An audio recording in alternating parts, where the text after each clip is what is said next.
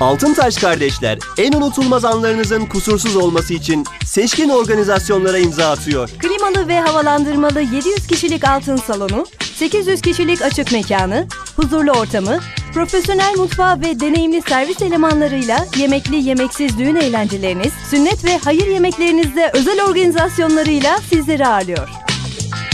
Altın Taş Kardeşler Düğün Salonları, İkinci Gündoğan Mahallesi, Hatay Caddesi numara yüz kırk beş. Telefon iki yüz kırk dört doksan dokuz seksen dokuz. Merhabalar değerli izleyicilerimiz, sizlerle birlikte olmanın keyfiyle yine karşınızdayız. Stüdyomuzda yine haftaya başlarken psikiyatri uzmanı Doktor Selat İlgil ile birlikteliğimizde yine özel bir sohbet konusuyla sizlerle birlikte olacağız. Sevgili izleyicilerimiz, geçtiğimiz hafta Dünya Otizm Günü'ydü ve biz farklı bir konu programımız olduğu için bu konuyu işlemedik. Ama akabinde otizmle yaşamak başlığı altında bu sohbet konusuyla sizlerle birlikte olalım istedik. Ben böylesine özel bir konuyu seçtiğiniz için, izleyicilerimizle paylaşacağınız için ben teşekkür ediyorum şimdiden. Değerli vaktinizi ayırıp geldiğiniz için öncelikle. Ee, otizm benim bildiğim kadarıyla sebepleri hala tam olarak e, netle, netleşmiş bir e, rahatsızlık değil. E, iyileşir mi, tedavisi var mı yok mu onları e, çok iyi bilmiyoruz. Siz bu konuda bizi aydınlatırsanız seviniriz. Çok hızlı, yani artık herkes internetten bile biliyor. Bir de iki yedi iki Nisan Dünya Otizm Günü.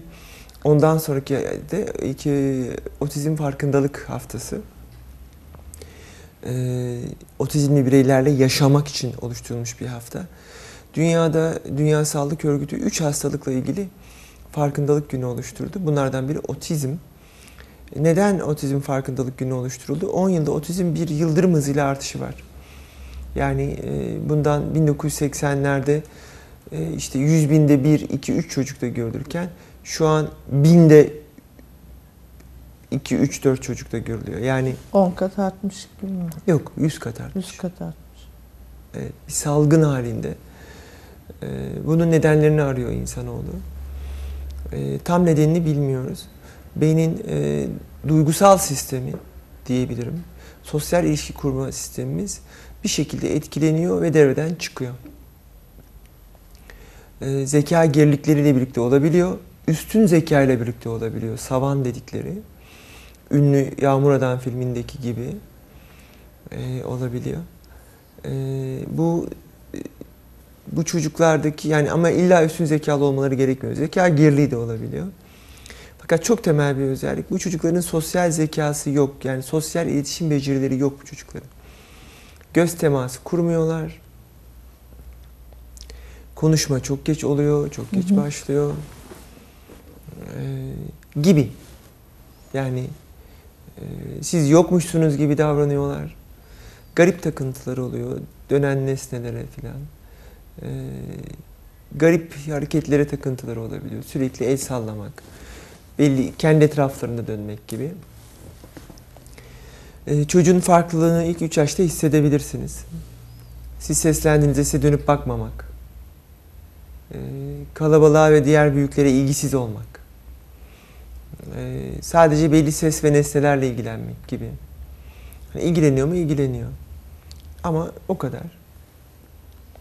Kendilerinden bile bir yabancı gibi söz ediyor bu çocuklar. Yani otururken diyorum ki mesela Sedat Suyu istiyor filan hani gibi. Ee, o sosyal yani e, gramerin bazı özellikleri, kuruluşu olmayabiliyor bu çocuklarda. Hani ben kavramı olmayabiliyor gibi. Otistik spektrum deniyor. Çok hafif olabiliyor bu, çok ağır olabiliyor. Aslında bir torba tanı gibi. Yani beynin bir tarafı etkileniyor ama nasıl etkilendi, neden etkilendi bilmiyoruz. Bu bulguları gösterene biz hemen otizm deyip atıyoruz gibi oraya. Otizm bu anlamda çok özel ve çok zor bir hastalık. Çünkü tedavisini bilmiyoruz. Özel bir tedavi yok. Ee, ağır davranış sorunlarında bu çocuklar yani canlarını yakacak, bir taraflarını kıracak kadar duvara vurabiliyorlar, kafalarını yere vurabiliyorlar. Ee, o zaman sakinleştiriciler kullanıyoruz. Kullandığımız ilaçların neredeyse hepsi psikiyatri ilacı. Bunların bir kısmında epilepsi falan da olabilir. O zaman sara ilaçları kullanılabiliyor. Hı hı. Çok zor bir tablo, özellikle aile için. E, otistik çocuk, e, çünkü farklı algıları olan bir çocuk. Yani şuradaki parlak ışık onu rahatsız ediyor. Ya da bir koku. Çok takıntılılar otistik çocuklar. Gündelik hayat rutinleri bozulmayacak bu çocukların. Yani bakıcı Ayşe yerine Fatma gelirse çıldırıyor çocuk. Ya da bu bardak değil de o bardağa koydun hani. Kendince bir rutini, kendince bir düzeni var.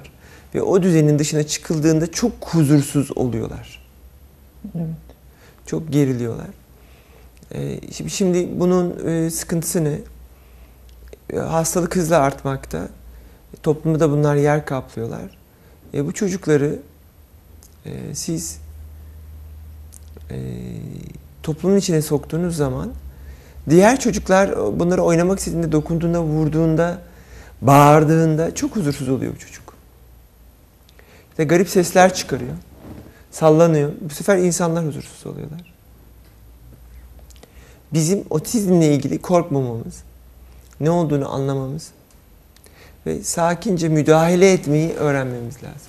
Hı hı. Sakince müdahale etmeyi öğrenmemiz lazım. Eğer bunu yapabilirsek çok şeyi toparlayacağız. Çünkü otizmde galiba bulabildiğimiz en iyi tedavi birebir bireysel eğitim. Yani bununla ilgili çalışılmalı. Ee, çok iyi bir şey yapıldı. Ulusal Otizm Eylem Planı hazırlandı. Ve bu iki Nisan'a yetiştirildi. Ee, tabii biz yasaları iyi çıkaran ama iyi uygulama konusunda sorunlu bir toplumuz. Ama burada ne kadar otistiğimiz var, ee, bunun tespiti, bunların birebir eğitim almasıyla ilgili e, nerelerde ne olacak vesaire. Bunlarla ilgili bir plan oluşturuldu en azından. Hı hı. Ee, yine bu hükümetin yaptığı iyi şeylerden biri. Ee, önemli şeylerden biri.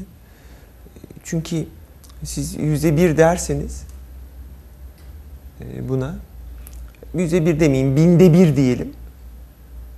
yetmiş milyonda e, hani yetmiş bin kişi yapar. Çok büyük rakam. Çok büyük rakam yani. Birçok ilin nüfusundan fazla yani, değil mi? Tabii yetmiş bin otistik, binde bir deseniz, yani binde dört deseniz falan mahvolduk. Evet. Ee, bir, bir çözüm üretmeliyiz. Yani bu insanlar diğer engellilerden farklılık gösteren engelliler.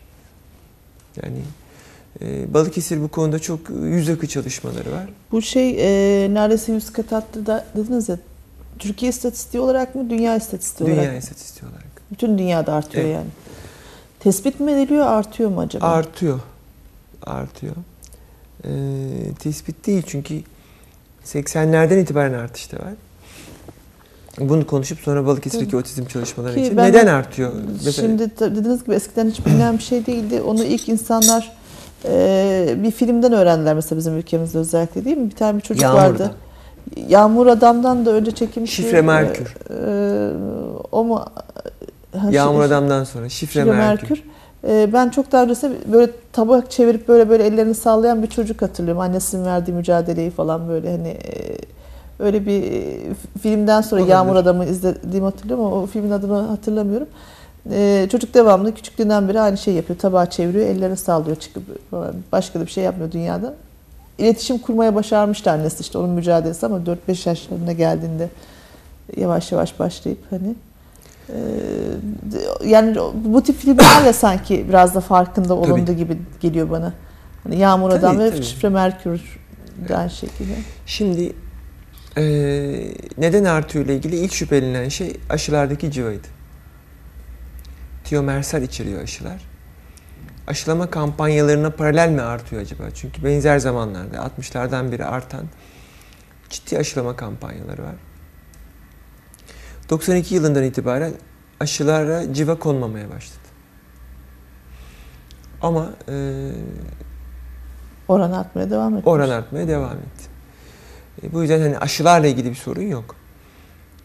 Muhtemelen çevre kirliliği gibi bir şey çıkacak bu. Yani pestisitler gibi bir şey çıkacak. E, çünkü mesela Alzheimer'da da bazı demanslarda da organik tarım zehirlerinin etkili olduğunu falan düşünüyoruz. Burada ne etkilidir bilmiyorum. Fakat dünyada yapılan çalışmalar var. Özel proteinler sentezlenebiliyor artık ve bu sentezlenen proteinlerin bir kısmının zekayla, düşünmeyle ilgili olduğunu biliyoruz. Yani bu şu demek, ben size bir hap vereceğim, bu Limit Yok filmindeki gibi çok zeki olacaksınız. Muhtemelen hani bugünlerde çok uzak değil. Ama e, şu an için otizmde çok çaremiz yok. Pek çok şey uğraşılıyor. Genetikle ilgili bazı veriler var. Mesela ileri yaşta baba olmak otizm riskini arttırıyor. Hmm. Baba olmak mesela hep genellikle e, kadının e, yaşı sorgulanıyordu değil mi bebek? Evet. Yani çocuk e, yani çalışmalar bunu konuda gösteriyor ama yani bağlantıyı anlayabilmiş değiliz yani. Yani faktör analizi yapıyorsunuz çalışmalarda. Yani otistik bir bireyin tüm özelliklerini ön plana koyuyorsunuz. Bunların hangisi diğerlerinden farklıdır'a bakıyorsunuz. Otistik bireylerde farklı olanlar bunlar yani. Daha çok kentte ve daha çok e, baba, e, daha yaşlı babalar gibi. Oysa mesela tarım zehri falan dendiğinde aslında köylerin daha çok maruz kalması lazım. Şu ya da bu şekilde. Yani bize tersi gibi geliyor ama öyle değil aslında bence. Mesela Balıkesir'in köylerinde de düşünürseniz sineklendikçe ilaç atan teyzelerimiz falan var. Ve o su iniyor yani yeraltı suyuna inmesi. on yıldır yapıyorsa yağmurla beraber, şununla beraber o su, yani suyu, çevresi aslında organik fosfor zehirleriyle kirli oluyorlar. Hatırlayın yani Sayın rahmetli Özal'a yapılan otopside vücudunda zehir bulundu filan dediler. Bundan zehirli kurşun, organik fosfor zehirleri. E, kurşun yani şu kavşakta duran durduğunuz için siz çok ciddi kurşun soluyorsunuz. Çünkü benzin kurşunlu.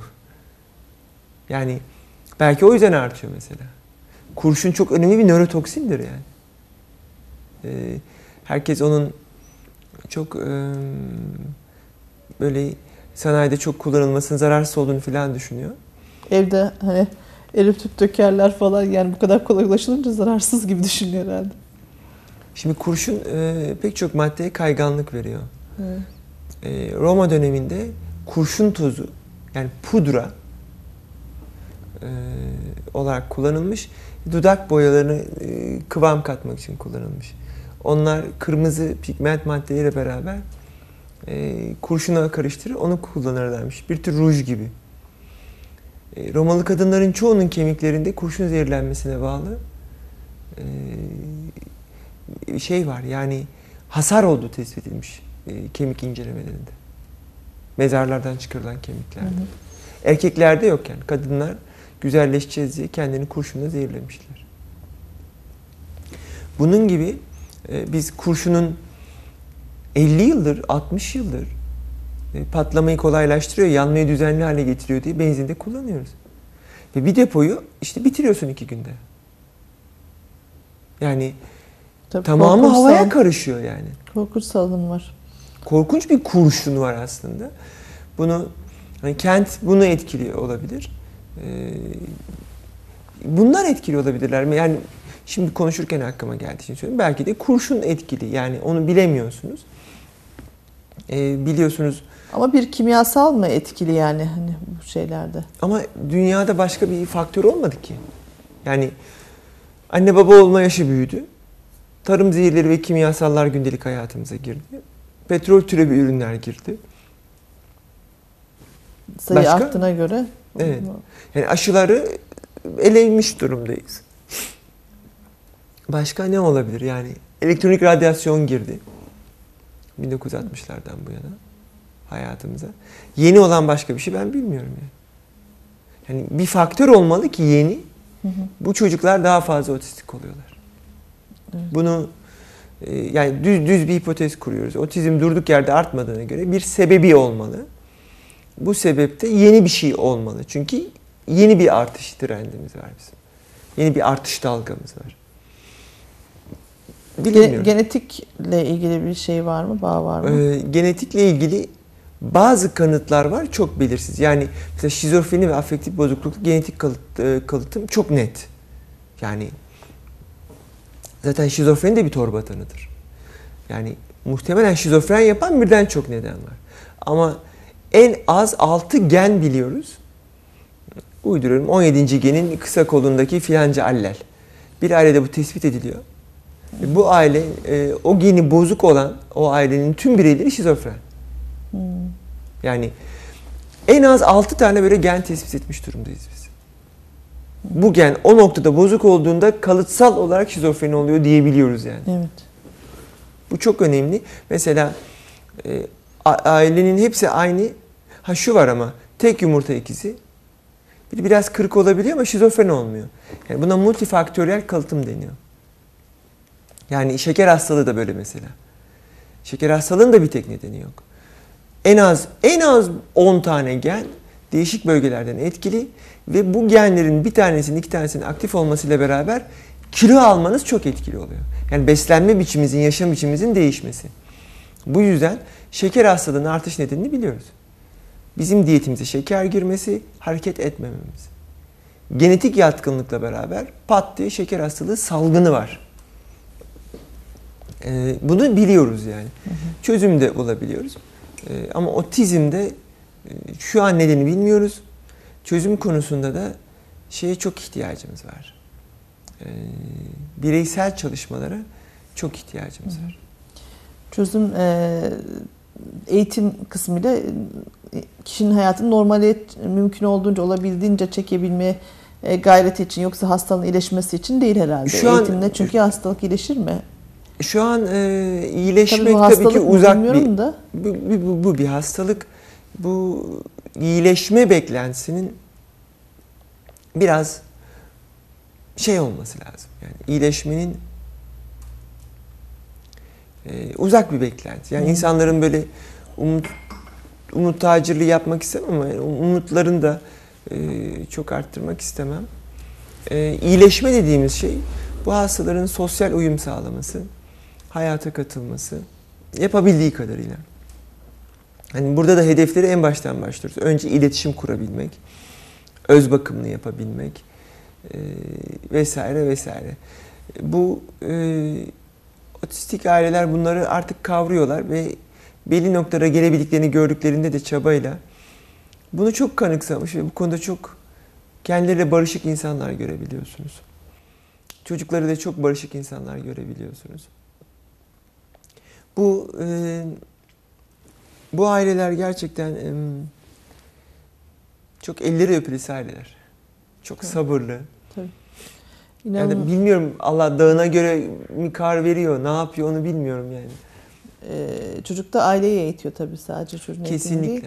O da aileyi eğitiyor. Şey e, hakikaten hani Allah herkese sağlıklı evlat sahibi olmak nasip etsin ama mesela bir Down sendromunlar çok sosyal oldukları için hani onlarla çok kolay yaşayabiliyormuşsunuz gibi geliyor hani bana böyle. Hepsi zor da. E, yani öz bakım becerileri, şunlar bunları hani ayrı tutacak olursak şey anlamda hani onun keyif aldığını ya da mutlu olduğunu hissedebiliyorsunuz ama Down sendromlu çocuk tepki vermediği için anne için çok zor olsa gerek yani. Hani mesela bir anne lafını duymak için yıllarca bekleyen anneler var. Hani herhalde işin en acı tarafı o olsa Şimdi, gerek.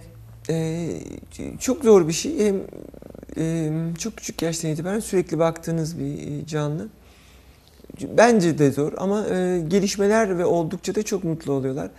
Allah'tan ağır e, otistik çok yüksek sayıda değil ve fayda, daha doğrusu fayda görüyorlar yani. Allah'tan birebir eğitimden çok ciddi fayda görüyorlar. E, ciddi fayda ne? Kendi öz bakımlarını yapabilir, yaşayabilir hale geliyorlar. Kendi hayatlarını idame ettirebilir hale geliyorlar. Ee, ve belli şeyleri yapabilir hale geliyorlar. Ee, zaten işi, eğitimin bence mucizesi burada. Bilmiyorum zamanımız var mı yeterince, yoksa hani buna...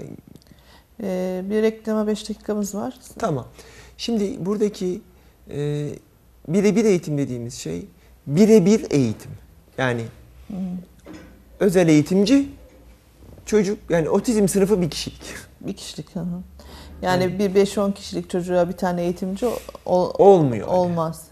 Öyle, öyle olmuyor.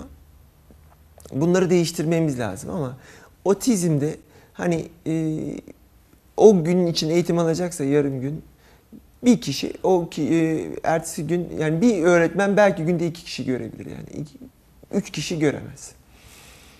Şimdi diyeceksiniz ki bu böyle şey olur mu yani biz ne kadar büyük emek bakacaksın öbür türlü. E, bu kişilere bu eğitimi verdiğimizde e, şöyle düşünün yani yıkanabilmek, sudan korkan bir çocuğu yıkamaya çalışmak korkunç bir şey. Yani duştan ve sudan korkmayan e, bir çocuk oluşturabilmek çok büyük bir şey. Kendi yıkanabilir olması çok çok büyük bir şey. Evet. Yani düşünürseniz bu bayağı bir zorluk. Diğer engellerden farklı bu nedenle otizm. Gerçekten çok özel vakalar. Fakat kazandığınız zaman da bu çocuklar, bu insanlar e, çok tek düzey yaşayan insanlar. Bir şeyleri, hani sizin bıkacağınız bir şeyi düzenli olarak sonsuza kadar yapabilir. Yani ila nihayet diye bir laf vardır Arapçada. Hani bir, bir, bitimsiz olarak yapabilir yani. Tekrar tekrar yapabiliyorlar. Ya da belli şeyleri üretim bandı gibi yani. E, gibi evet. Düşünün ya da gerçekten çok üstün nitelikleri olabiliyor. Yani bu iyi eğitildiklerinde örneğin e, fotoğrafik hafızası olan bir sürü otistik çocuk var. Yani bunların bir tanesi bir İngiliz ressam. Hı hı. E, internette bulunabilir. yirmi dakika gezdikten sonra New York'un resmini çizen. Evet, şu an seri oluşturuyor. New York, Tokyo, bilmem ne, Londra. Hı hı. Yani şöyle bakıyor ve ayrıntısız yani en ufak ayrıntıyı atlamadan hı hı. onun resmini yapıyor yani. Ya da ne bileyim bir ortama bakıyor, resmini yapıyor ve yani o an o fotoğrafı çektiğinizde ağaçlardaki yaprak sayısının aynı olduğunu görüyorsunuz. Yani bu kadar fotoğrafik bir hafızaları var bunların. Bu acayip bir yetenek zaten. Hani demek ki insan beyni bunu yapabiliyor falan diye düşünüyorsunuz. Ben niye yapamıyorum diye insan komplekse girebiliyor. Ee, yine Oliver Sacks ünlü nöropsikiyatrın yazdığı kitaplardan biridir. Mars'ta bir antropologda tanıttığı. E, otistik, e, asal otistikler var. Yani bunlar örnek olduğu için söylüyorum. E, asal otistiklerden e, şöyle anlatabilirim. Asal sayılar kendilerinden ve birden başka sayıya bölünemiyorlar. Bir kuralları ve formülleri yok. Henüz bulunamadı formül. Fakat bunlar hiç kimseyle konuşmayan bir ikizler. Dili biliyorlar ama konuşmuyorlar. Sadece oturdukları yerden düşünüp düşünüp durup durup böyle yarım saatte bir bir milyon yedi yüz on bir bin iki yüz on dört diyor mesela. Yani on beş diyor. Yani öbürü hmm, falan yapıp bir yarım saat sonra başka bir sayı söylüyor. Sonsuza kadar asal sayı buluyorlar herhalde. E, aynen öyle. Yani bunu önce anlayamıyor Oliver Sacks. Sonra gidiyor asal sayı listesini buluyor. Orada o sayıyı buluyor. Sonra ondan sonraki sayıyı buluyor. Sırayla bu sayıları gidiyorlar bu adamlar. Bu çok zor bir şey yani. Tabii. Hani gerekli midir? O, o da gerekli tarz. Midir değil midir? Ama bu e, yani öykünün hoş ve anekdot olacak kısmı şudur. Bir sonraki sayı e, kimseyle iletişim kurmuyor bunlar. Asal ikizler. Oliver Sacks söylüyor. Oradan ondan, buluyor. Ha, iletişim kuruyorlar. Çok şaşırıyor bunlar. Sandalyelerini çeviriyorlar bunlarla alıyorlar. Hoş geldin bize. Hoş geldin. Vaa bizden biri falan gibi. Çok hoş bir öyküdür. Yani çok keyifli bir öyküdür. E, bunlar e, bu insan beyninin gizemleri bunlar. Yani otizm bize çok şey öğretecek. E, ama bizim belki bir üst e, evrime geçişteki şeyler mi, basamaklar mı oluyor bunlar? Bilmiyorum. Kim bilir hani zihinsel Bilmiyorum. beceri anlamında tabii ama hani zeka geriliği olarak da çıkabilir, üstün zekalık olarak da çıkabilir. Bu üstün zekalı formlarının öz, e, özellik gösterenlerin tabii iyi değerlendirmesi bu anlamda çok önemli değil mi? Şimdi ee, bununla ilgili de bir örnek yine dünyanın en iyi veterineri diye anlatabilirim. Kadın Amerikalı otistik. İnsanlarla hiçbir şekilde iletişim kuramıyor. Kız çocuğu erkek çocuğu oranı var mı? Ee, bildiğim kadarıyla yok. Bildiğim kadarıyla yok. Veteriner e, bu bayan İnsanlarla asla anlaşamıyor. Merhabanın önemini anlayamıyor. Sosyal zekası yok. Fakat hayvanlar acayip anlıyor. Yani kadın hayatı sığırlar ve inekler. Veteriner olmuş. Bu hayvanları öyle mezbahalar, şunlar bunlar dizayn etmiş ki. Yani örneğin e, yaptığı mezbahalardan birinde inekler, sığırlar döne döne yükselmeyi seviyorlarmış. Yani bu kadının teorisi, gerçekten de kendiliğinden yürüyüp gidiyorlar mezbahaya. Yani onları kanalize etmeniz gerekmiyor. Örneğin bu hayvanların sıkıştırılmaktan çok hoşlandığını söylüyor. Özel e, hayvan sıkıştırıcı yastıklar icat etmiş. Kesim öncesinde rahatlamaları için. Kendi yatak odasında da kendi için böyle bir şey yapmış. Ondan en çok hoşlanan şey o yastıklara sıkıştırılmak. Öyle uyuyabiliyor. Gibi. Yani bu hayvanların en az acı çekerek ölebileceği aletler falan yapmış. Yani e, hayatı orada geçiyor ve e, bir sığır inek uzmanı falan olmuş artık. Yani e, tuhaf bir takıntı olabilir ama eğitildiğinde çok iyi kullanılabiliyor. Yani bu çok iyi bir örnektir e, gibi. Bunun gibi örnekler. E, bunları tabii ki şeyle keşfediyorsunuz. E, Nöropsikiyatrist Oliver Sacks'ın kitabıyla. Bunların araştırılması lazım gerçekten. Türkiye'de de bununla ilgili yazmalıyız, çizmeliyiz, biriktirmeliyiz. E, biz aradan sonra hani Balıkesir'de yapılan iyi şeylerle yapılamayan şeyleri konuşalım birlikte. Evet, küçük bir aramız var. Reklamların ardından tekrar sizlerle birlikte olalım sevgili izleyiciler. Kısa bir aranın ardından tekrar sizlerleyiz değerli izleyicilerimiz. Ee, tabii otizmli çocukların kendine ait kurdukları bir dünya olduğu için e, hmm. ve e, bu dünyaya müdahale edilmesinin dışında fa çok fazla da stresleri yok gibi gözüküyor. Sadece hani e, yeni bir şeylerin değiştirilmesi, düzenlerin bozulması, bu çok önemli sorun yaratıyor dediniz. E, sadece çocuğun o zaman eğitimi değil, e, yakın çevresinin eğitimi de bu anlamda o zaman önem kazanıyor değil mi? Uzak çevresinde bu çocuk sokağa çıkmayacak mı? O yüzden zaten bu farkındalık, evet, haftası var. Yani otobüs şoföründen bakkalına bu çocuklarla ilgili e, düzenin kurulması gerekiyor. Şimdi bu çocuklarda e, birebir eğitimi verirken e, ailenin de birebir eğitim alması lazım. Yani anne babanın da gelip orada o aileye özgü eğitim alınması gerekiyor. Eğitimli verilmesi gerekiyor. Asıl sıkıntı burada. Yapamadıklarımızdan başlayalım. Şimdi üç yıldır bizim O Ç E M'imiz var. Otistik Çocuklar Eğitim Merkezimiz. Çok doğru bir adım. Yani milli eğitimin bazı konularda kaynaştırmalı eğitimden vazgeçmesini,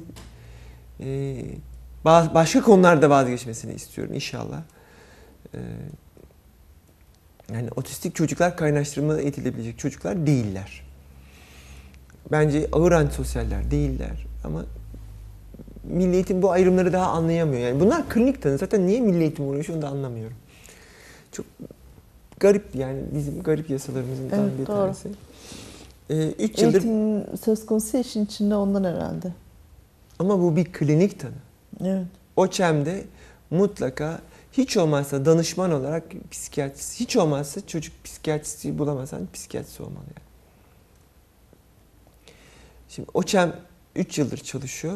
Çok teşekkür ederiz. O Ç E M'de kimin çalışması gerekir? Otizmle ilgili okul öncesi eğitim almış özel gelişimcilerin çalışması gerekir. Bir tane söyle. Diğer öğretmenler e, düz atanmışlar. Hı hı. Yani e, şimdi bürokratlarımız bunu anlayamıyorlar. Diyorlar ki nasıl ya, herkese birebir eğitim mi verilir? Böyle mi olur filan? Ya buna adam mı yeter ya? Bunun eğitimi bu. Yönetmelik de bu, usul de bu. Yani sen bunu bilmelisin aslında. E, atarken de normal insanlar oraya atamamaz. Ne yazık ki diğer bizim dört zihinsel engelli okulumuzda da böyle benzer sıkıntılar var. Yani öğretmensiniz, tayin ediliyorsunuz. Siz e, ilkokul öğretmeni olarak yetiştirilmişsiniz. Tayin ediliyorsunuz zihinsel engelli okulda. Tabii ki olmadığı için e, öğretmen önemlidir. Boş kadro da önemli olabilir. Ama hiç olmazsa bu öğretmenleri bir bir ay, iki ay, üç ay. Hı hı. Bu tarz bir eğitim alır. Aynen öyle. Otizmle ilgili çalışan, birebir çalışan bir yerde birebir eğitim alması lazım. Yani yoksa öğretmen çocuktan korkuyor. Çocuk öğretmenden korkuyor. Kimse ne yapacağını bilmiyor. Aslında üç yılda ben oradaki kurum müdürlerinin, öğretmenlerin vesairenin otizmi öğrendiğini düşünüyorum. Umuyorum bundan sonra öğretmenleri çok değişmez. Evet. Çünkü klinik alan tabii bizim için çok önemli. Klinik alan bir tecrübeyle de, deneyimle de öğrenir. Yani okursun, teorini alırsın ama vaka görmek sana öğretir. Evet. Burada hani bundan sonra değişmemeliler. Yani şunu, üstün zekalılarla, Down sendromlarla, otistiklerle, zekayla girdikleri çalışıyorsan oradaki insanlar çok e, zor bir iş yapıyorlar. O eğitimciler diğerlerinden farklı biraz. Hı hı. E, o insanları hem korumalısın, hem avantajları olmalı, hem de şey bırakmamalısın onları böyle. Eğitimsiz, desteksiz bırakmamalısın. O kişilerin danışacağı insanlar olmalı. Çünkü e, örneğin otistik çocuklarda yaz tatili vermemelisiniz bence. Eğitim yılı diye bir kavram olmamalı. Çok ilginç, otistik çocuklarımız dört artı dört'e tabiler. Bu olmamalı. Yani e, yaş grubuna göre ayırıyor yönetmelik. Yani dört yaşında üstün zekalı olabilir. on iki yaşında beş yaş zekasında olabilir. Bunları, bunlar da bir sorunumuz var bizim yani.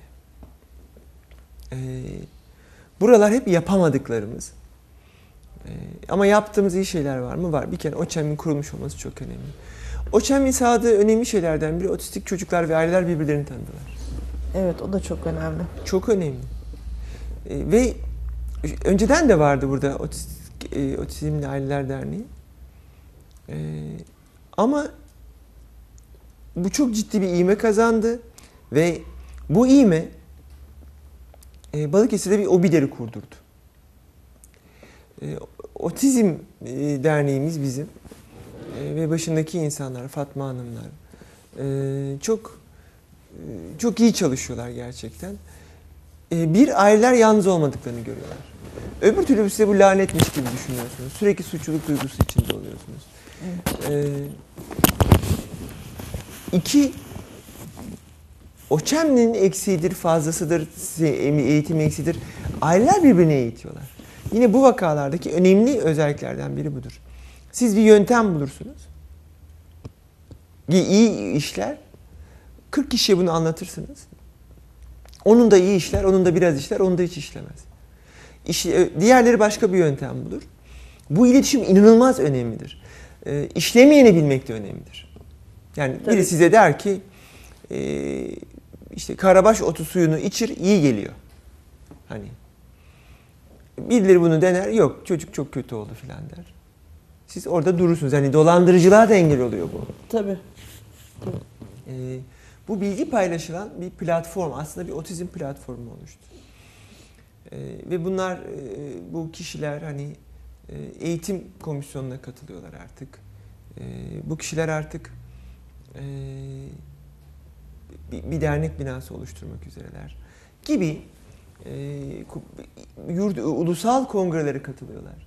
Başka derneklerle temas halinde oluyorlar. Kurumsallaşıyorsun. Bu ülkenin ihtiyacı olan şey bu. Kurumsallaşmak ve sistematik çalışmak.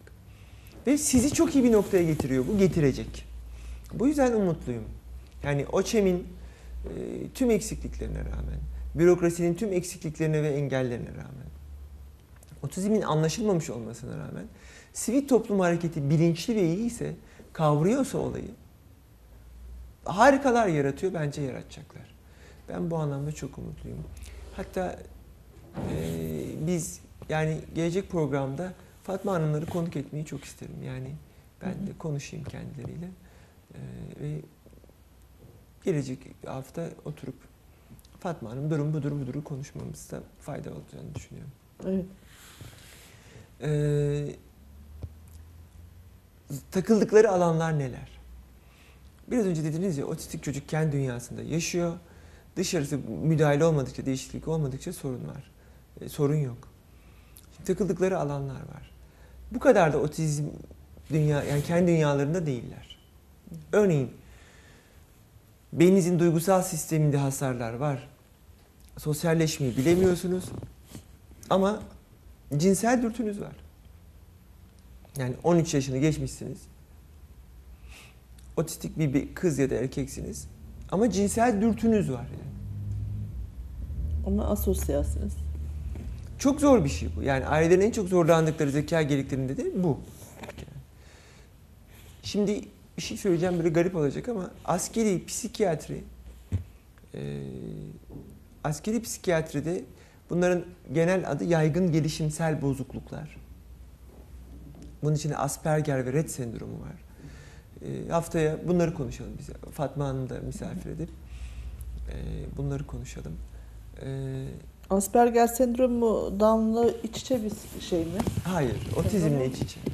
Down pardon, otizmle. Evet, aynı spektrum. Rett, Rett sendromu, Asperger sendromu ve otizm.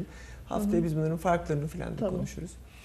Ee, şimdi sıkıntı şu, askeri sağlık sisteminde beş yıl öncesine kadar yaygın gelişimsel bozukluklar yoktu. Yani Hı. çocuk otistik yirmi yaşına geliyor, biz buna işlem yapacağız. Nasıl işlem?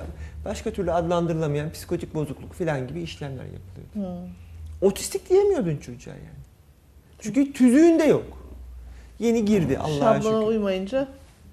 Yani bu çocuğu askere nasıl götüreceksin? Bu çocuk hani otuz kişilik koğuşta nasıl kalacak yani? Ay, otuzluklar da aslında yazan elindeki bir iki madde yani ama işte ne kadar çok insanların ama hayatına insanları bağlıyor. Bağlıyor, mahvediyor. Yani bunları biz anlatmamız çok zor oldu. Yani bir de mesela hafif düzeyde otizm.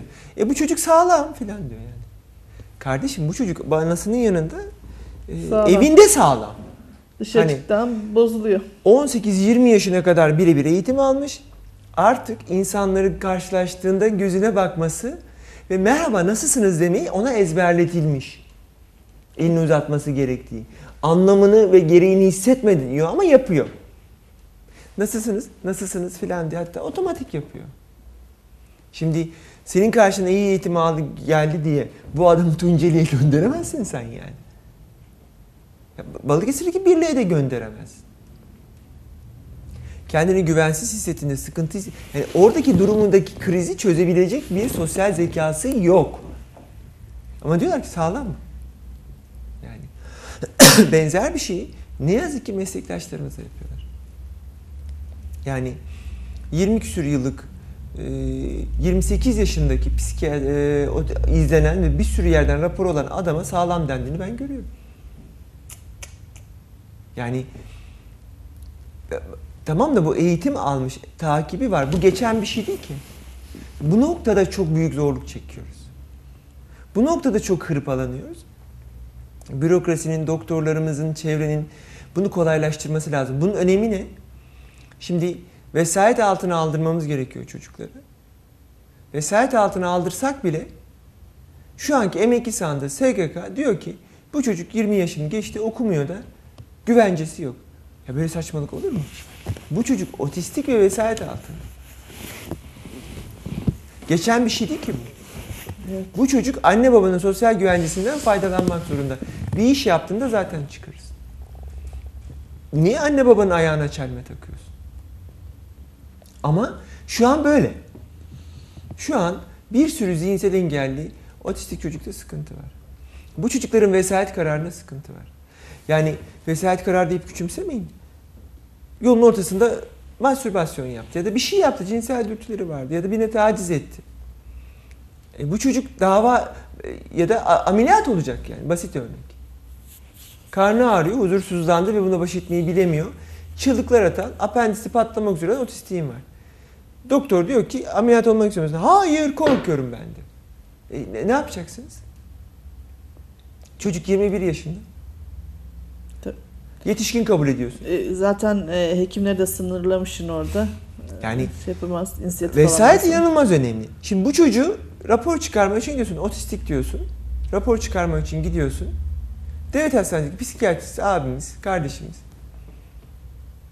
Cık, değil bu diyor. Hafif bu diyor yani. Özür oranı düşük bunun diyor. E, hakim de bilmiyor bunu. Zaten bilir kişiye göre karar veriyorlar. Aileler nasıl inliyorlar anlatamam size. Bunlarla ilgili mutlaka dönüşmemiz gerek. Galiba otizmin farkında olması gereken devlet yani. Evet. Sosyal güvenlik kurumları ve devlet galiba. Onlar farkında olsa bizim işlerimiz çok kolaylaşacak. Zaten yeterince zor bir insanların işleri. Bir de bu tip engellemeler karşılarına çıktığı zaman inanılmaz derecede sıkıntıları büyüyor, değil mi? Yani enerjileri, motivasyonları başka bir yerde zaten tükeniyor. Bir de üstüne üstlük bilgileri oluyor. Yani bu tip yaşanan süreçler. Kimse sağlam çocuğun otistik raporu almak ister mi? Yani, kim ister? Ayşegül yani hadi tut, ne, ne zaman rapor alma durumu olur? Atıyorum mesela bir askerde mi? Yani askerde, dışında, sosyal güvenlikte. Şu, kim yani kim yirmi beş yaşındaki, yirmi sekiz yani? yaşındaki oğlun benim güvencemden faydalansın der. Dışarıda iş bulmasını, hayata katılmasını, evlenmesini istiyorsun. Ne yapacaksın orada? İnanılmaz önemli bu konular yani. Evet. Ben otistik ailelerle ilgili bir eğitimde, farkındalık gününde yani bir şey panelde bir şey anlatmaya çalıştım. Ee, cinsel eğitimle ilgiliydi. Sorular yanıtladım. Ee, çünkü çok sıkıntılılar.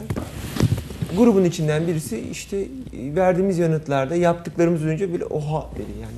Kusura bakmasın seyirciler. Duyuldu arkadan böyle bir ses. Sen farkında olmayabilirsin ama insanlar bu kadar acı çekiyorlar. Ve çözüm üretebilmek için de biz kırk takla atıyoruz. Ama toplum ve devlet bize çelme takıyor. Yani senden istediğim şey, e, örneğin vesayet kurumu hiç olmasa, doktorlar olarak bizler aileyle beraber, hani şu medeniyete çıkmadan önceki hali olsa, acil durumda doktor ve aile karar verebilir gibi bir şeydi önceden. Yani bizi hapsetmiyordu. E, biz tutuyorduk kolundan, bacağından, çakıyorduk sakinleştiriciyi, ameliyatını yapıyorduk yani. Şimdi bunların hepsini yasakladın. İnsan hakları, A B uyum yasaları diye. E peki ne yapacağız biz? Nasıl ayakta ve hayatta kalacağız? E, yani, keşke öyle kalsaymış. Zaten A B uyum yasaları bana böyle çok batmaya başladı. Yani e, çok huzursuz etmeye başladı. Çocukları bu anlamda koru, koruyamaz hale getirdiniz bizi. Yani gölge etmeseydiniz keşke e, noktasındayım ben. Keşke hiç bulaşmasaydınız bize yani. e, diye düşünüyorum. Ya da niye mesela otistik çocuğu niye dört artı dörde sokuyorsun?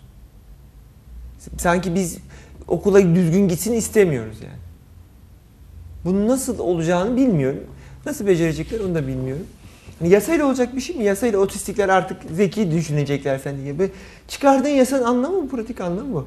Bundan sonra otistik çocuklar diğer çocuklar kadar zeki, hızlı öğrenen ve iyi çocuklar olacaktır diye yasa çıkarmışsın sen. Onları dört artı dörde soktuğuna göre. Kolay gelsin. Komik oluyorlar bence. Genelde birçok problem hani okulda tespit edilip yönlendirildiği için herhalde bunlar da ancak okulda tespit edilip yönlendirilir diye mi düşünüyorlar? Ee, ya da hiç akıllarına bile gelmedi mi? Değil mi? Zannedersem gelmedi. Bilmiyorum ya. Ama akıllarına gelmediyse bakanlık bunun için var. Yani bu mazeret midir yani? Aklımıza gelmedi. Sen ne iş yapıyorsun? Milli Eğitim Bakanıyım yani. Ya da müdürüm ya da... Şimdi siz diyorsunuz bu, bu işin eğitim için bile olan geldi. Bir tane bu alanda eğitim almış personel var. Diğerleri de hani yıllar içerisinde bu donanımlarını geliştirdiler. Hani. Evet. E, bakanlıkta düşündüğünüz zaman hiç yoktur. Yani, o yüzden akıllarına gelmemiş olabilir. e, fakat Ayşegül Hanım... E, bu ülkede çocuk psikiyatrisi klinikleri var. Otizm dernekleri var. Evet. Neyse yani yine yapılan çok iyi bir şey. Gerek Milli Eğitim Bakanlığı, gerek Sağlık Bakanlığı ulusal eylem planındaki protokolle ortak çalışacaklar. Ve muhatap olarak aldıkları da Otizm Dernekleri Federasyonu'nun tepesindeki insanlar. Aileler ve aile dernekleri var yani. Hı hı. Ya damdan düşenlerden damdan düşenenler. Tabii gene bir şeyler yapabilecekse onlar yapacak yani. Onlar yapacak. Ben yani, bu ülkedeki çıkan her yasayla ilgili muhatap olan sivil toplum örgütünün masada oturması gerektiğini düşünüyorum. Diyabet ilaçlarının nasıl ödeneceğiyle ilgili bence Diyabet Dernekleri Federasyonu'nun başları orada olmalı. Karşıda diyabetliler olmalı ya. Tabii. Yani otizmle, otizmle ilgili kararlar veriyorsan olmalı yani. Özel eğitimle ilgili topla şuranı nasıl yapacağız bilmem ne. Dernek temsilcileri de olsun. Yani bu sadece bu özel eğitimle ilgili değil. Bütün alanlarda eğer çok büyük sermayedar bir grubun bir temsilcisi falan değilseniz, meslek örgütleri olur, şunlar olur. Yani çıkarılan yasalar, o insanlara danışılarak yapılan yasalar değil yani. Hangi, hangi yasa neye dayanır? Neden? Ben bu ülkede yaşıyorum ve bu ülkenin düşmanı değilim yani. Sen yurt dışında para kaçıran offshore'cularla falan uğraş. Ben bu ülkede yaşıyorum, bu ülkede kazanıyorum. Bu ülke için uğraşıyorum. Benim hayatımı kolaylaştıracaksın. Yasa hayatımı kolaylaştırmalı. Sürekli hayatımı zorlaştıran yasalarım ve vergilerim var yani. Şimdi atıyorum ben radyo televizyon işletiyorum mesela. Televizyonla ilgili şeylere baktığımız zaman yapılan toplantıları vesaire masa başından gerçeklikten o kadar uzak oluyor, uzaktı ki yani söyleye söyleye eleştire eleştire biraz daha yakına çekme şansımız oldu. O kadar uzaktı yani. Mesela eğitimler deniyor. Eğitim veriyor. Eğitim verilen eğitimi siz on kere verirsiniz oradaki uzmanlara o eğitimi. Ya da sizinle hiç alakasız olan konularda bazen eğitimler olabilir. Yani bunu bizimden örnekle yola çıkarak her alanda bu şekilde e, maalesef başta başından olmuyor. Şimdi buradaki gözlemim şu, hani devlet farkında olmalı derken bir şekilde bağımsız komisyonlar ve kurulların üzerine atılmış. Hani Rütük gibi, bilmem ne gibi, böyle bağımsız denetleme kurulları gibi. Buralarda kontlu krallığa dönüşmüşler. Kesinlikle. Ağızlarından çıkan yasa, yani anayasa diyor ki, e, mesela yasa diyor ki, e, medeni yasa, velayet çocuğu, e, e, yetişkini çocuk haline indirir ve babası da bakmakla yükümlüdür diyor. Yasa çok açık yani bunu tanımlamış. Fakat Sosyal Güvenlik Kurulu, işte bu kurumu, onun bilmem ne kurulu diyor ki hayır diyor yani. Ya sen niye, nasıl hayır diyorsun? Bununla ilgili bir sürü mahkeme kararı var. Hepsinde kazanmışlar. Ama derdi ne? Daha az para ödemek. Şimdi sen elli kere dava edilmişsin, ellisinde mahkeme sen yasaya nasıl uymazsın demiş. Ve ısrarla uymamakta direniyorsun yani. Ben bunu anlayamıyorum. Yani bu terbiye sınırlarının dışı suç işliyorsun aslında sen bürokrat olarak. Yönetici olarak, seçilmiş olarak, yani sürekli bürokratlara laf ediyor yöneticilerimiz. Atanmışlar, seçilmişler değil. Seçilmişler de öyle. Sürekli olarak ayak duruyorlar. Yani bu çok e, yani sıkıntılı yani. Baktığın zaman vitrin dışında, e, toplantılar dışında dediğiniz gibi arka, bunu niye yapmıyorsun? Yani yasayı niye çıkar? Tamam yasayı çıkarma. Engel olacak şekilde davranma. Yapılan e, ihaledir, şudur budur, bizi zora sokma. Yani Büyükşehir Belediyesi Engelsiz Parkı'nda, e, Kent Belediyesi Engelsiz on Parkı'ndaki kafeyi dam kafe yapamıyor. Engelliler için özel bir kafe yapamıyor. Niye? Yasa gereği ihaleye çıkmak zorunda. E, ihale de zaten dernek alamıyor. Mafya gibi insanlar alıyorlar. Neden bunu yapıyorsun ki? Yani usulsüzlük tespit ediyorsan zaten her şeyi yakalayıp hapsedebiliyorsun. Yani hapsetmek için mazeret çok yani. O adamın hayatını söndür usulsüzlük tespit ediyorsan. Ama yapılmaya çalışılan iyi şey için de bizim yolumuzu aç. Bu ülkede taşlar bağlı, köpekler salık gibi.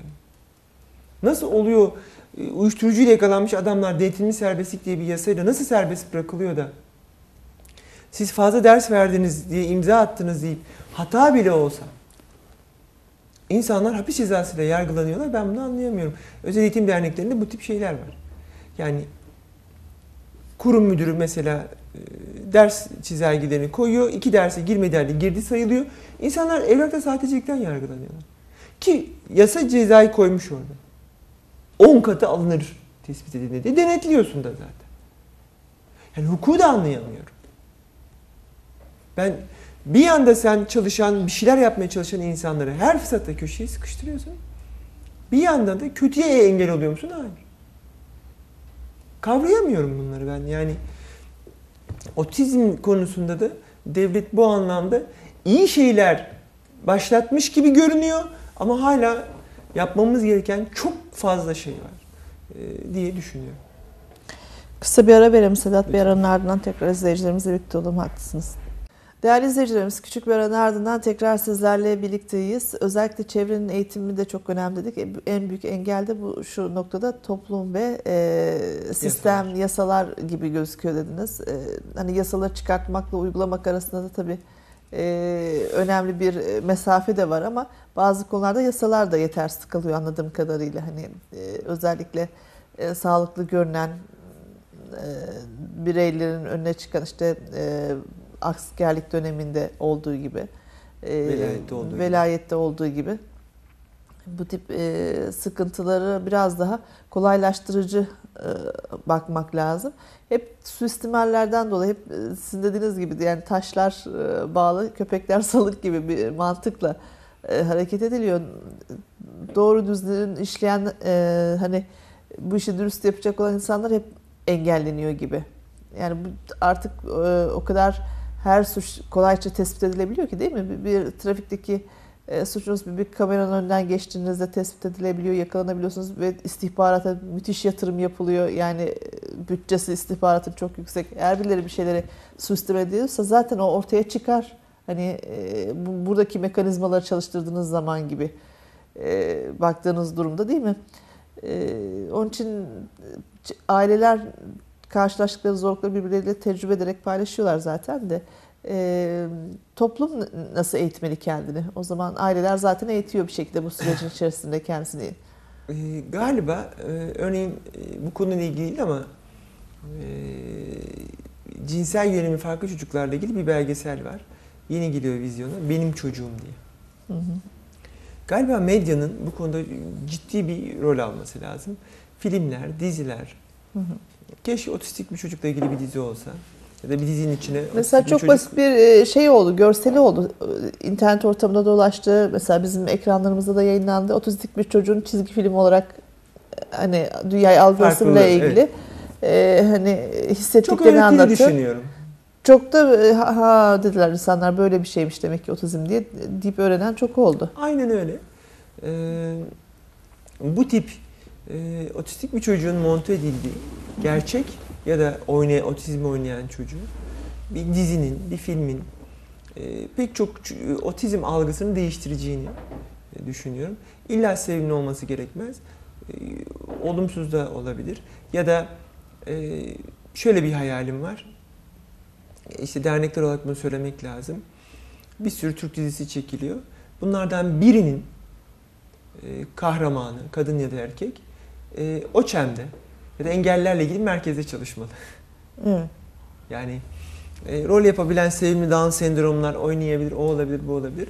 Ama bir tanesi burada çalışmalı ve gerçek çocuklar ailelerinden izin alınarak, hani farkındalık anlamında dönem dönem diziye girmeliler. Ama gerçekten kötü vakaları, kötü örnekleri de görmeliler insanlar. Yani dizide de olsa, oynansa da bunu görmeliler. Çünkü herkes sevimli, böyle Yağmur Adam gibi ya da Şifre Merkür'deki küçük çocuk gibi otistikler düşünüyor. Hani iri ve çığlıklar atan bir otistik düşünmüyor yani. Yani bunu da görmeliler. Orada nasıl davranacağını bilmeliler. Bu yeterli. Ben bunun işe yarayacağını düşünüyorum. Yeni yöntemler bulmalıyız. Ee, internet inanılmaz bir güç, dediğiniz gibi. Sık sık videolar vesaire hazırlamalıyız ve bunları paylaşmalıyız. Evet. Bu farkındalık günü bence çok şeyi değiştirecek, değiştiriyor. Ee, sanırım on yıl sonra herkes otizmle ilgili korkulmaması gereken, eğitilmesi gereken e, özel bir hastalık olduğunu ve bu çocukların çok iyi çalışabildiğini. Ki sayı da sabit bir sayı değil. Hani şizofrende mesela yüzde bir falan diyorsunuz ya, mesela bu şu an artıyor. E, Down'da hızlı artan bir sayıdan bahsettiniz. E, evet. O ilk tespit edildiği günlere göre hani yüz kat gibi bir artıştan bahsediyorsunuz. Hani gelecekte da, daha hani zaten popülasyona oranı da fazla olunca illaki bu tip çalışmalar yapılacaktır ama şimdiden e, hazırlıklı olmak çok çok önemli. Şimdi Balıkesir, dediğim gibi, yani dört tane zihinsel engelli okulu, bir OÇEM'i ve e, dernekleriyle e, ve iyi çalışan dernekleriyle e, gerek zihinsel engellilerde Gül Hanım, gerek OBİ'lerde Fatma Hanım e, muhteşem işler çıkarıyorlar. İnsan kaynağı olarak hazırız gibi. Yani evet. Gerçekten aslında şu, güzel bir şey yani e, baktığınız zaman e, gerçekten e, güzel bir varlık teşkil ediyorlar.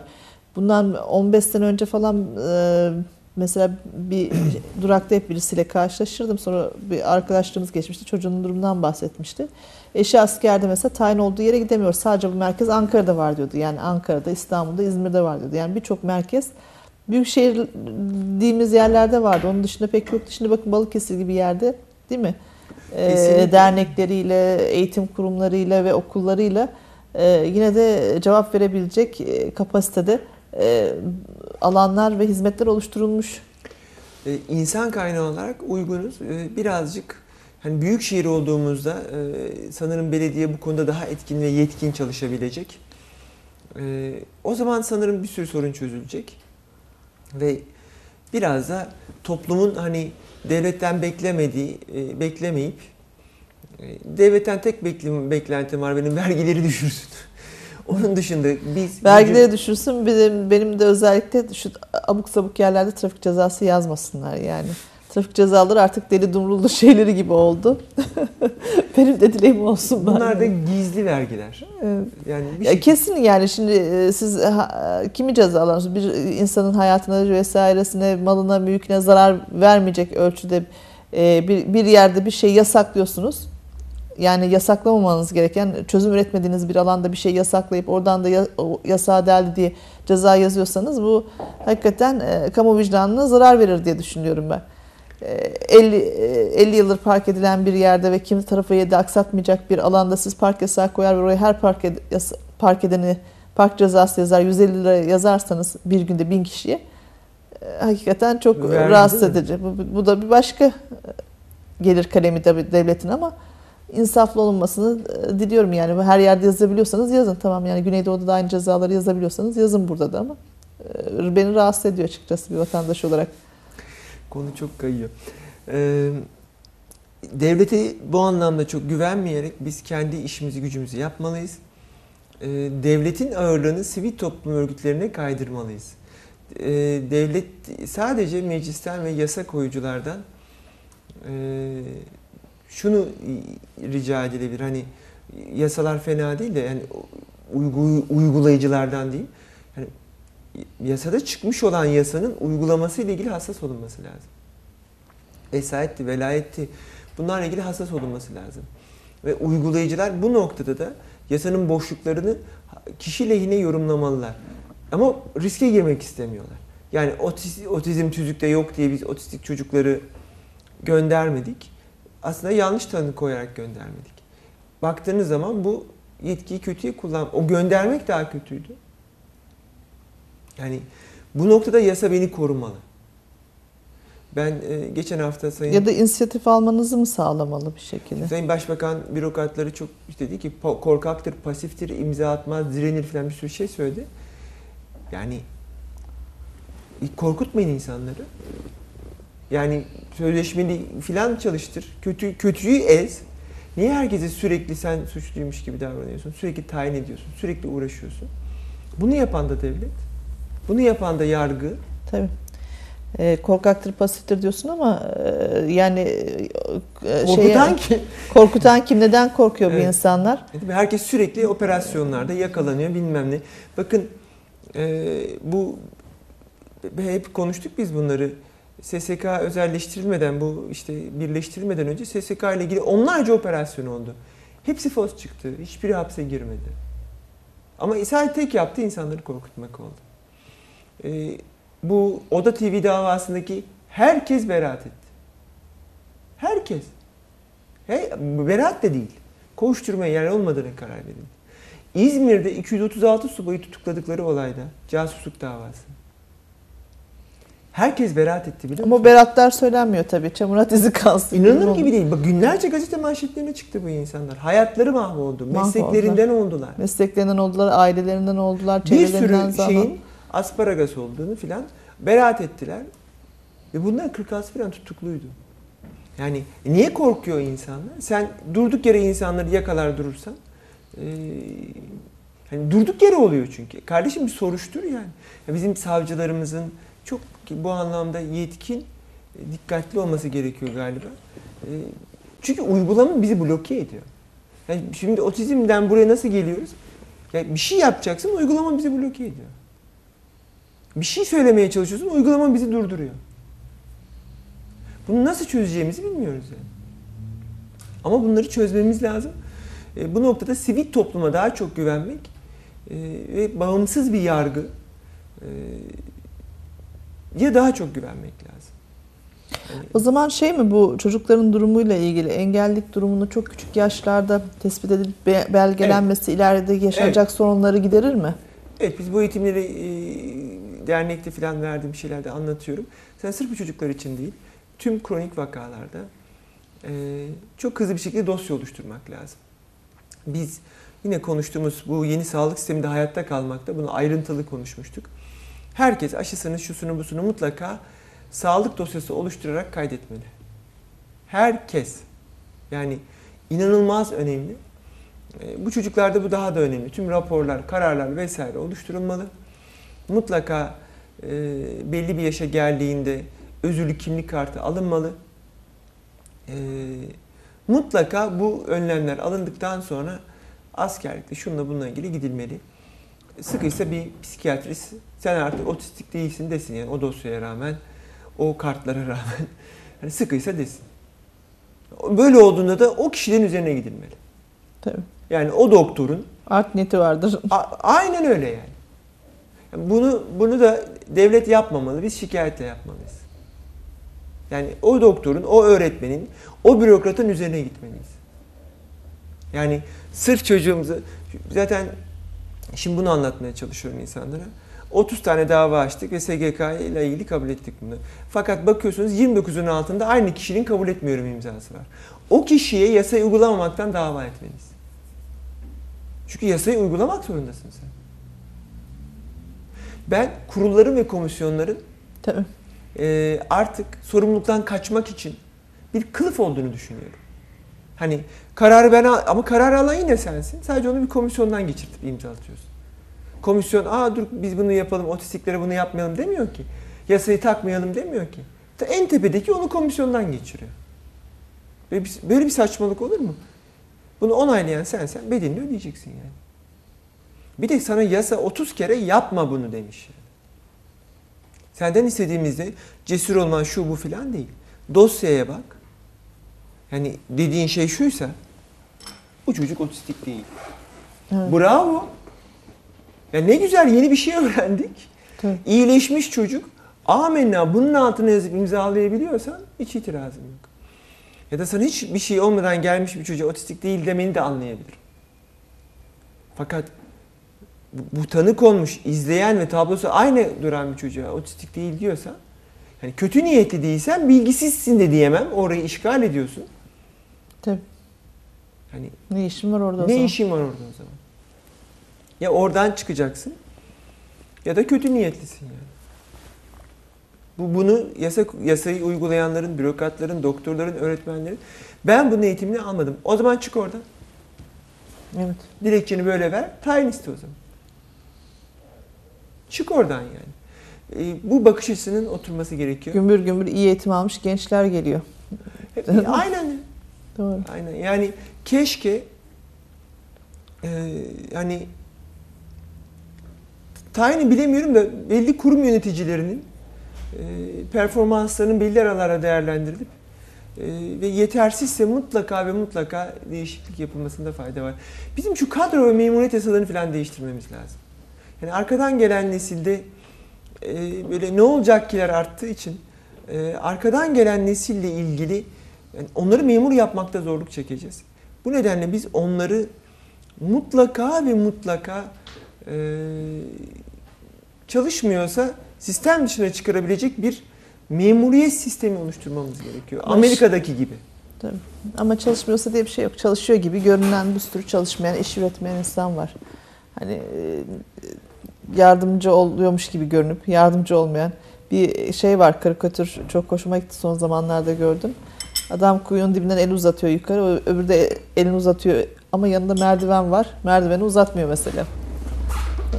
Çalışıyormuş gibi görünen ama çözüm üretmeyen birçok şey var. Ee, bizim alanlarımız, klinik alanlar bunu yapamayacağınız yerler. Ayşegül Hanım, bazı yerlerde bu mümkün değil. Yani sizin televizyonda çalışıyormuş gibi görünmek mümkün mü? Bazı alanlarda bunu yapamazsınız. Hı hı. Mümkün değil. Zaten şeffaf olabilir. Şeffaftır. Yani hemen sırıtır. Yani kliniktesin, günde seksen tane hasta göreceksin ve çalışmıyormuş gibi yapacaksın. Yok öyle bir şey. Hemen intiharlar, şu bu falan. Hemen başlar. hemen takır takır şikayetler gelmeye başlar. Bunu yapmak mümkün değildi. Öğretmenlik de öyle. Veliler, çocuklar hemen yansır size. Belli alanlarda hani bir çiftçinin çalışıyormuş gibi görmesi mümkün değil. Ürün alamayacak. Tabii. Yani bu ancak memuriyette mümkün. Ama Allah'a şükür hani e, memur sayısı artıyor ama bir sürü şeyi memuriyetsiz yapabiliyorsunuz. Hani bilgisayar üzerinden yapabiliyorsunuz. Yani internet üzerinden yapabiliyorsunuz. Tahmin ediyorum on yıl sonra insanlar hani kolay kolay bankaya gitmeyecekler. Yani. Kolay kolay e, devlet dairesine gitmeyeceğiz. Yani şu e, kelimeyi bulamıyorum. E, zekadan yoksun diyeyim kibarca. Bürokrasi e, bürokrasiyi e, bizi aşağılayan, bize güvenmeyen bürokrasiyi internet ortadan kaldıracak. O zaman bir daha da hortlamayacağını umuyorum. Yani e, şey tasfiye olacaktır yani tabii. Gelişme, değişme ayak uyduramayan nasıl bir dönemler onda çok görmüştüm. Birisi şeyleri birçok kişi emekli oldu. Bilgisayar sisteme girdi diye. Bir sürü insan hani aman bu yaştan sonra bilgisayar mı öğreneceğim, nasıl öğreneceğim diye emekliliği istemiş yani onun gibi. Ee, bu şekilde gelişmeye direnemeyen, direnmeye çalışanların da direnci kırılacaktır mutlaka gelişim.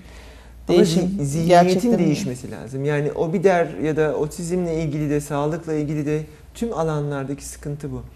Yani e... işte bu derneklerin ve kişinin mümkün olduğunca çok ortaya çıkması gerekiyor. Evet. Yani bu yüzden çok büyük bir şey yapıyor aslında o bir dernek. Tabii hiç bilmediğimiz bir sıkıntı hakkında bu, bunlar duyduklarımız, bildiklerimiz. Bir de mesela hiç bilmediğimiz bir şey varsa onunla ilgili nasıl sizi çözüm üreteyim, ben çözüm üreteyim diye düşünebiliriz ki. Ancak e, sıkıntı dile getirildiği takdirde, dernekleşip sivil toplum örgütü haline girilmeye başladığında e, çözüm de üretiliyor, öyle değil mi? Ayşegül Hanım, e, bugün uluslararası gizli, çok gizli offshore hesaplarına ulaşıyorlar internette. Memur baktığında benim yedi seceremi görüyor. Adama kimliğimi uzatıyorum. Noterden onaylı fotokopisini getir diyor. Kardeşim kimliği bana veren kim? Yani şunu söylemek istiyorum. Az bilinen durumlar değil. Grip oldum, hastaneye gittim. Avuç izimi filan alacakmış. Onu yapacak, bunu yapacak filan. Bir, bir, ne yapacaklarını bilemiyorum artık. T C kimlik diye bir şey var. Kameralar var. Sahteci olduğumu düşünüyorsan, kimdeki fotoğrafıma uymuyorsam güvenliği çağırırsın. Hakkımda işlemi yaptırırsın. Bununla ilgili işlem yapılmış birisi var mı? Yok. Tabii. Ama bir hastaneye gelen binlerce insandan bürokratik bir sürü şey istiyorsun. Evet. Ya, buradaki gündelik hayatın içindeki güvensizlik ve bürokrasinin bizi ezmesine de hayır demeliyiz. Yani T C kimliğin var mı? Var. Girdiğin anda görebiliyor musun? Görebiliyorum. Eee? Bunu anlayamıyorum ki ben yani. Kimliğin var mı? Var. Tamam. Nüfus cüzdanı değil, herhangi bir kimlik olsun T C kimlik taşı. Buna, buna engel nedir acaba? Buna engel nedir yani? Evet. Ee, T C, T C kimlik numarasına bağlı on yılda bir güncel fotoğraf olmak zorunda olsun. Fotoğrafım da olmasın. Ee, bunları biz körüz. Yani bir e, olay anısı, anıyla bitireyim. Benim yeğenim bir Norveçliyle evli. Adam Türkiye'ye gelirken pasaportunu unuttu. Havaalanına kilometrelerce uzakta. Hiç telaşlanmadı biliyor musunuz? Filan dedi. Memurlara pasaportumu unuttu dedi. Tabii yardımcı olun dediler. İnanılır gibi değil. O pasaportu yerine geçecek bir belgeyi ona verdi. T C kimliği var. Vatandaş beyan ediyor. Siz, bu siz misiniz? Siz misiniz? Bu mudur? Kimliği yanında. Ona pasaport yerine geçecek belge verdiler biliyor musun? Ben inanamadım yani. Ama vatandaşın hayatını kolaylaştırma budur. Demiyorum ki her türlü sorumsuzluğu şunu bunu filan şey yap hani. Tabii. Affet. Yani. Ama beyanım niye değerli değildir anlayamıyorum. Yani mesela şimdi tam üniversite sınavına girecekken kişinin tamamıyla kendisiyle alakalı bir aslında e, durumu. Hani ona hiç kimse üstem, müsamaha göstermezdi belki. Çocuğun kimliğin Foto, e, kimliğinde fotoğraf yokmuş. Tam sınava girdiğinde memur almıyor hani e, Ama o kadar yardımcı oldular ki çocuğu sınava yetiştirdiler. Şeye, e, o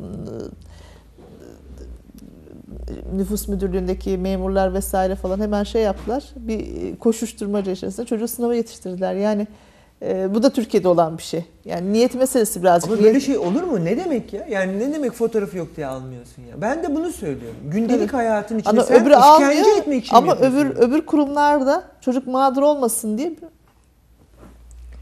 Ayşegül Hanım, yani biz e, başı örtülü diye alınmayandan, fotoğrafı olmuyor diye alınmayana, e, şurası açık burası kapalı diye alınmayan, hepsi için söylüyorum bunu.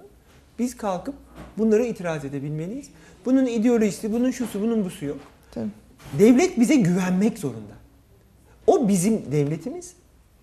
Ve öz, bizim dezavantajlı grup, e, durumlarımızda, dezavantajlı gruplarımıza ayrıca destek olmak zorunda.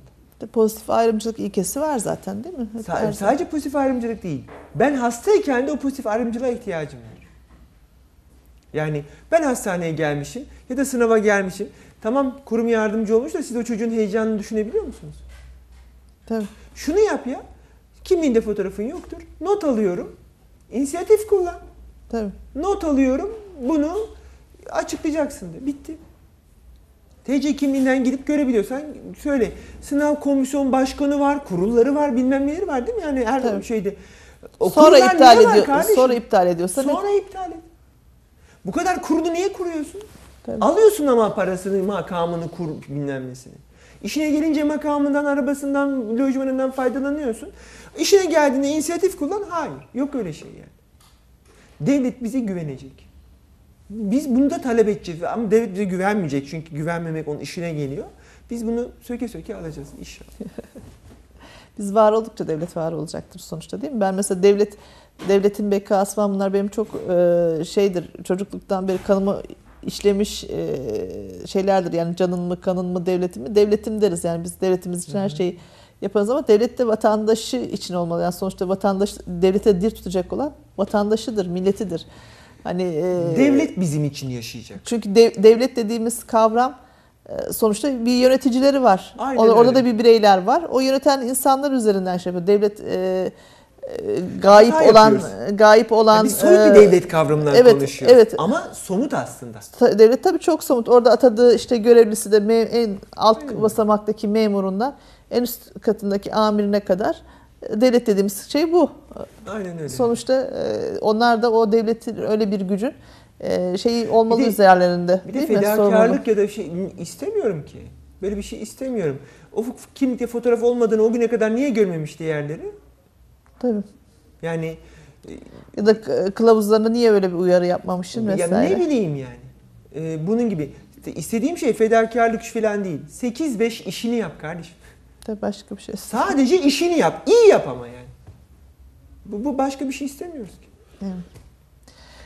Gelecek hafta e, biz otizm, Rett sendromu, Asperger'si farkları ama Otizm Derneği'nden de konuşalım. Tamam. Onlar da bunu izleyip hani özellikle bu o, çocukların içerisinde bu özür grupları olup da hani siz bahsettiniz ya bazılarının çok özel yetenekleri vardır. Hı hı. Hani bunların yetenek insanüstü yetenekler diyebileceğimiz yetenekler.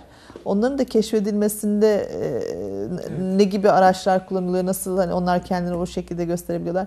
Mesela bu Asperger sendromu ile ilgili bir e, tartışma programı izliyorum. Öyle bilim adamlarıdır ki diyor, insanlığı kurtaracak diyor, şey bilim adamları vardır içlerinde diyor, bir, bir laboratuvara evet. kapatır kendini, günlerce, aylarca çalışır.